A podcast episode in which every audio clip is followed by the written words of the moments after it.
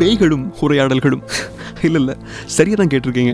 அது என்னடா பேய்களும் உரையாடல்களும் அப்படின்னு கேட்டீங்க அப்படின்னா என்னை பொறுத்தவரையில பேய்கள் ரொம்ப எளிமையானவின்னு சொல்லலாம். உதாரணத்துக்கு சொல்லணும் அப்படின்னா பேய்கள் முக்கியமா பொய் பேசுறதில்ல அரசியல் செய்கிறதில்ல அப்புறம் என்னதான் இந்த பேய்களுக்கு தேவை அப்படின்னு கேட்டீங்க அப்படின்னா எனக்கு தெரிந்த மொழியில சொல்லணும் அப்படின்னா உரையாடல்கள் அப்படின்னு சொல்லலாம்.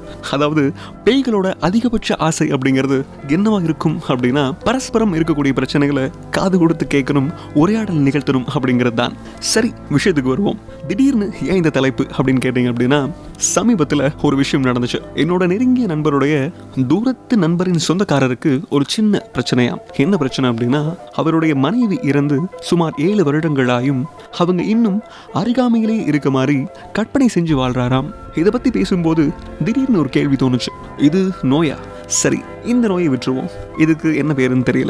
ஆனால் இன்னொரு நோய் இருக்குது அதுக்கு பேர் ஃபேஸ்மோஃபோபியான்னு சொல்லுவாங்க. அது என்ன நோய் அப்படின்னு கேட்டீங்க அப்படின்னா பேயை பார்த்து பயப்படுறதுன்னு சொல்லுவாங்க.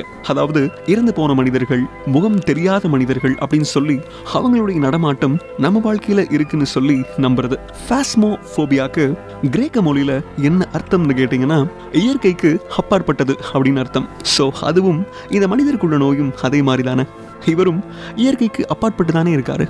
ஏன்னா இங்க இருக்கக்கூடிய மனிதர்கள் பலருக்கு பலதரப்பட்ட பிரச்சனைகள்.